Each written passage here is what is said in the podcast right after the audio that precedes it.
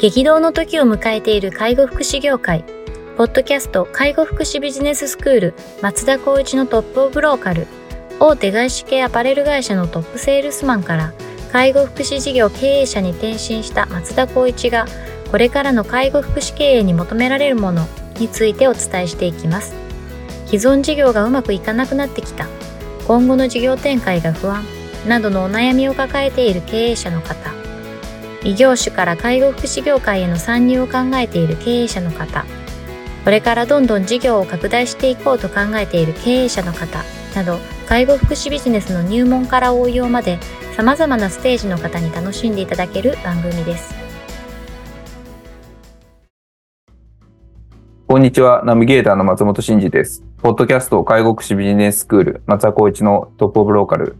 トップオブローカルとは、介護福祉業において地域に密着し、地域に愛されることで地域のナンバーワンになることです。松田さん、本日よろしくお願いします。よろしくお願いします。はい、今日も来たいと思います。今日はですね、X を取り上げたいと思います。はい、ではご紹介します。えー、年末年始に様々な出来事が起き、改めて考えたこと。まあ、一つ目ですね。今、何が起こるかわからないから先を想定して今起きる。二つ目が、人に頼らず仕組みに頼る。前提として人は必ずエラーする。三つ目が、エラーしたら人を責めず仕組みを疑い検証する。四つ目は、えー、個人では何もできない組織あっての個人だと理解する、えー、脱俗人化というような、えー、ポストになります。これは、まあ、年明けて、まあ確かにいろいろそうですね。あったなっていうところはあるんですが。もう地震、もう1月1日4時過ぎでしたっけ ?4 時10分ぐらいですね。半島ですよね。うん、えっと、震度7とか。で、うん、僕も、えっと、幼少期4年生まで、小学校4年生まで石川県金沢市に住んでいたので。あ、そうなんですね。なんで、ちょっと気が気じゃないなっていうのと、あと、妻の友人も石川県に住んでたりとか、うん、ちょっとゆかりがあるので、とても心配になった、ああまあ、その、地震だったんですけど、そこともう一つがやっぱ羽田空港で起きた、あの、解放の方々ですよね。あの、物資を輸送する、もう何、何便かこう往復した3便目ぐらいだったかな。うん、起きた時にこう事故してしまったっていう、いうこともあって、本当に、あの、いつ何時何が起きるかわからないなっていうところの一つが、その時にその地震が起きた時には僕、あの、上の子供、息子と一緒に映画を見に行ってたんですけど、はいはい、映画館で地震を体験したんですよね。真っ暗の中で、でいきなり携帯が、バイブが鳴って、そしたら、アラートの音がもう、緊急地震速報ですね。響いて、何事だってなったら画面が消えてしまって、あ映画の画面が決ま決まったんですね。で、アナウンスが流れて、で、えっ、ー、と、従業員の方が来て、今こういう状態ですと。で、まあ、ヤフーニュースとか見たら通信が全然通あの通じなくて、うん、で、えっ、ー、と、妻に、妻はその時買い物をしていたので連絡をした時に、まあ、えっ、ー、と、結構ザーザーしてるところはあんまり感じなかったうん、僕たちは真っ暗な中、まあ、映画のこの画面とちょっとした音が聞こえてるだけだったので、はいはい、震度4だったから、すごく揺れを感じたんですよね。4でもめちゃくちゃ揺れましたよね。めちゃくちゃ揺れました。で、うん、もう子供もすごくやっぱり、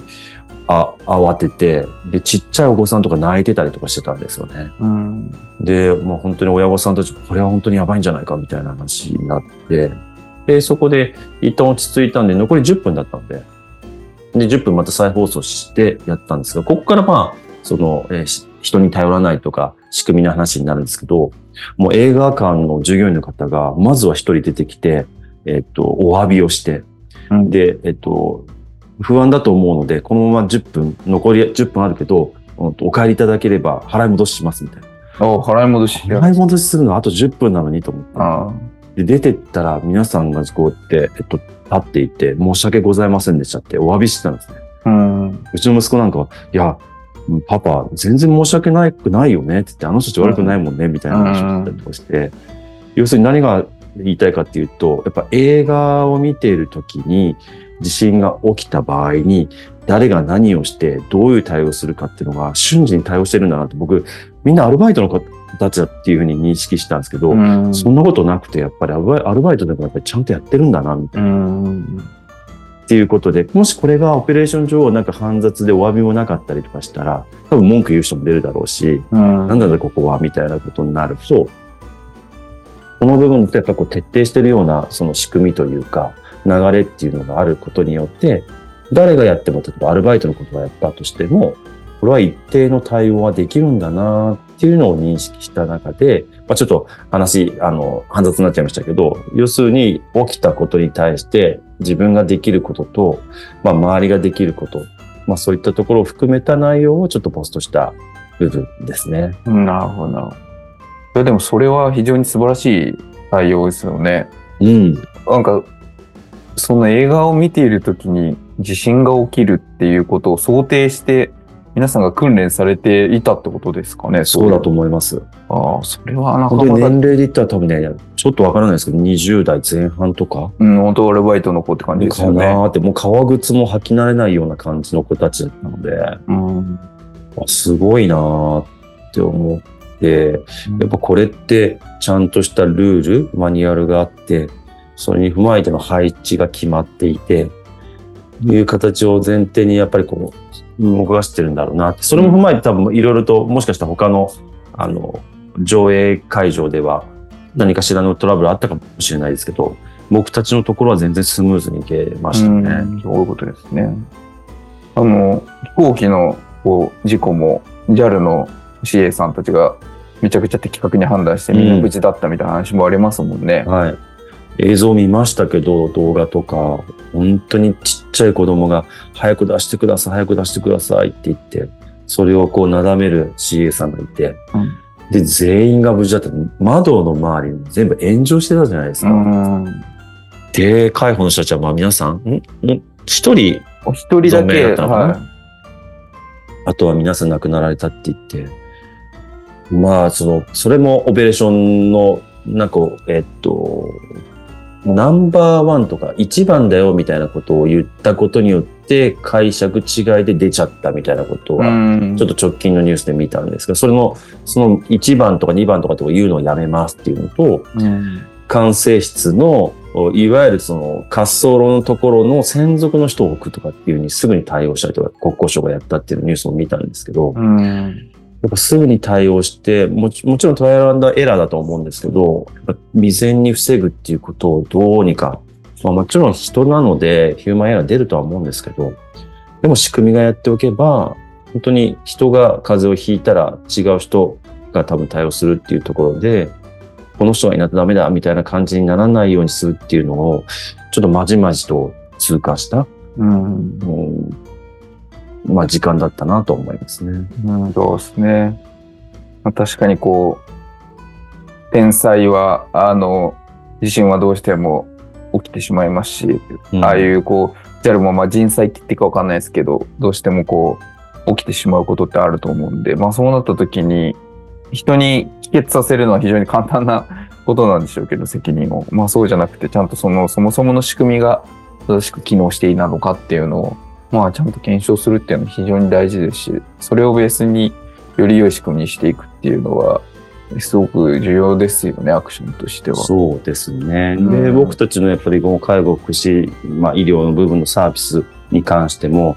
意外とやっぱり人に俗人化しちゃったり頼っちゃったりしちゃう部分って往々にしてあると思うんですけど、うん。それでもやっぱり、まあ、あの、目標を高く仕組み化を目指すっていう部分では、間違いなくその、この時代、これからの時代っていうことを考えた場合に、よりそこを深めて、えー精度高めていかないと、多分やっぱり変わっていかない現状、もしくはもっともっとエラーが起きちゃう環境になっちゃうんじゃないかなと思いましたね。んなんか、こういうその、まあ、仕組みをこう、作り込むってなった時に、こう、なんていうでしょう、こう、みんなで共有されてるマニュアルみたいなものは今ある感じですよね、きっと。そうですね。マニュアルとかは多分あありますけど、でただそれがああるからといって活用されてるかっていうとまた別の話だと思うんですよね。なると、まあ最近ちょっとまあ、いつも年末年始に本をおジャケ買いするみたいなことを、まあ以前もちょっと TOL でも話したかもしれないですけど、うん。やっ今回はあの、ちょっと仕組みに紐づいた本を、まあ、読んでいたんですけど、うんやっぱりそれにも書いてあったんですけど、マニュアルはあったとしても活用されなければ意味がないっていうのと、そうですねやっ。ぱあの裁量権限っていうのをやっぱ与えるっていう部分が少しそこが紐づいてくるのかなって、まだちょっと、あの深く読めてないんですけど、マニュアルがあったとしても、これ誰がやるのとか、いつやるのとか、うん。こういったところがちょっとこう、うん、抽象度高いと、どうしても、まあ、あの人がやるだろうみたいな勝手なこう、バイアスがかかってしまって、うん結果的にはこう、マニュアルも活かされず、かつ、えっとエラーが起きちゃうみたいなところもあるので、うんそういったところがなんかうまくしっかりと取れればいいんじゃないかなと思いながら、今ちょっと本を読んでる状況ではあるんですけど。なるほど。